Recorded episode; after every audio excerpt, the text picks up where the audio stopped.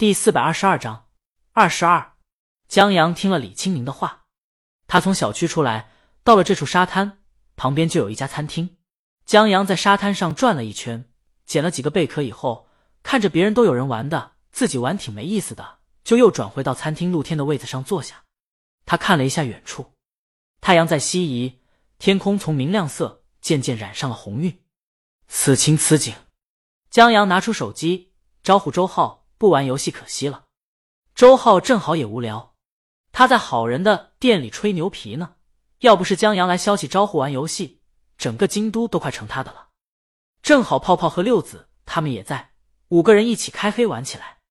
好人还让江阳把麦克风声音调大，这样他们就等于在海边度假了。这一把很快赢了。周浩别说。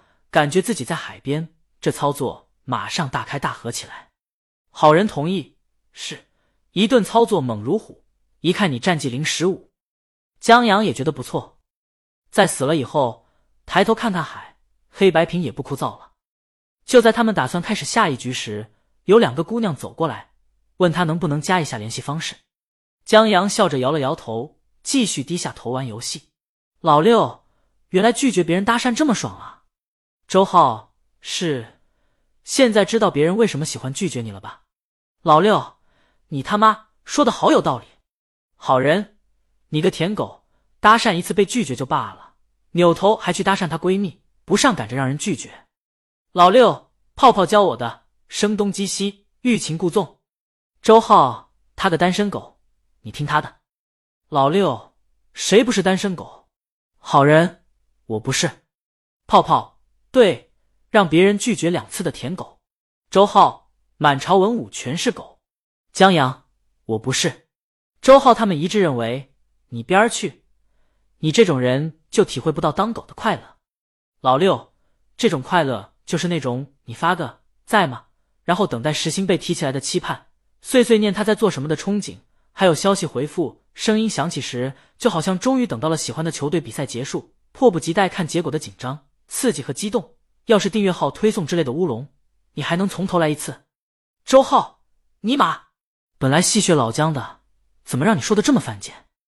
泡泡说了一句公道话，不管怎么说，江爷境界最高。来来来，选位子和英雄。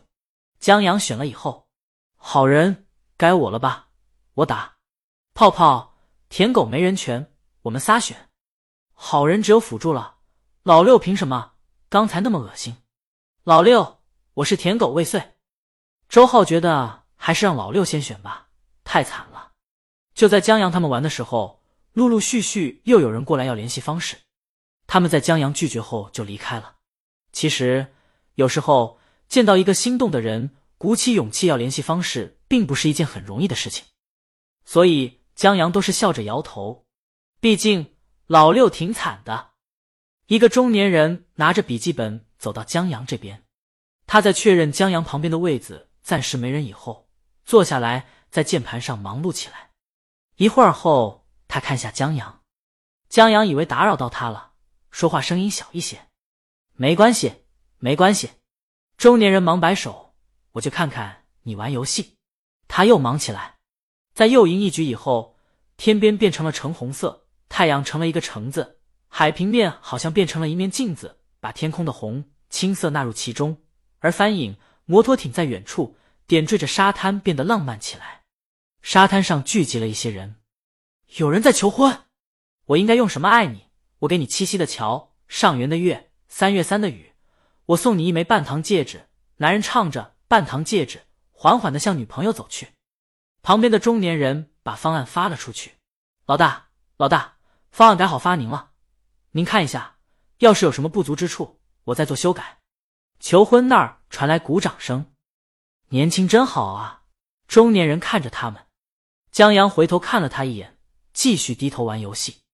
中年人回头看他，我年轻的时候也喜欢玩游戏，在高一的时候第一次接触到网吧，玩的还是一个回合制游戏，挺上瘾的。在学校住校的时候，晚上翻墙出去上通宵。他看着江阳手机，我那会儿。也有这么一群朋友，我们幻想在游戏里扬名立万、叱咤风云，然后为得到一个资质好的宠物，兴奋的一晚上睡不着觉。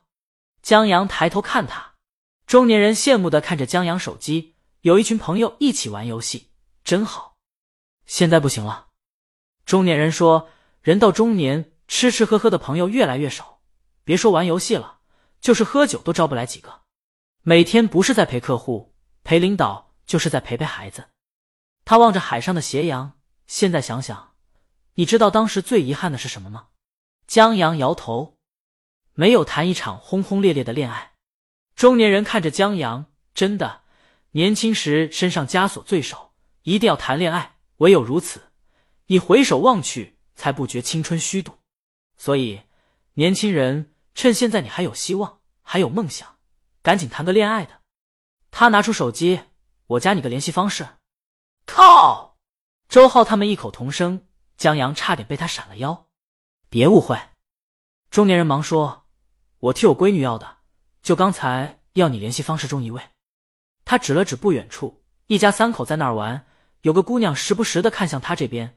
他倒是来要过江阳联系方式。我这闺女鼓起一次勇气不容易，本来就喜欢。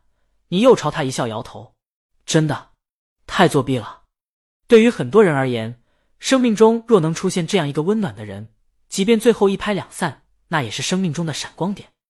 江阳晃了晃手上戒指，忍不住说：“大叔，您心真大，真牛！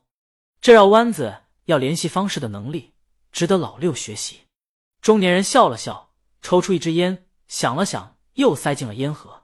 等你到中年就知道了，人已经死了，死于不敢说不。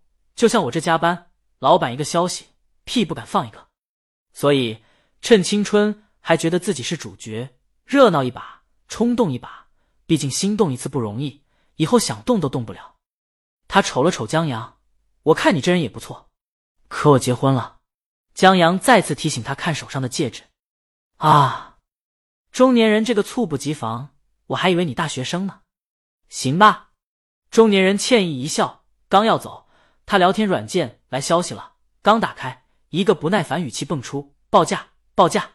说过多少次了，自媒体报价要跟媒体报价分开。”他向江阳挑下眉毛，拿起手机：“好的，好的，老大，我马上改。”那我……中年人刚要说话，抬头看到了江阳身后，李清宁站在那儿。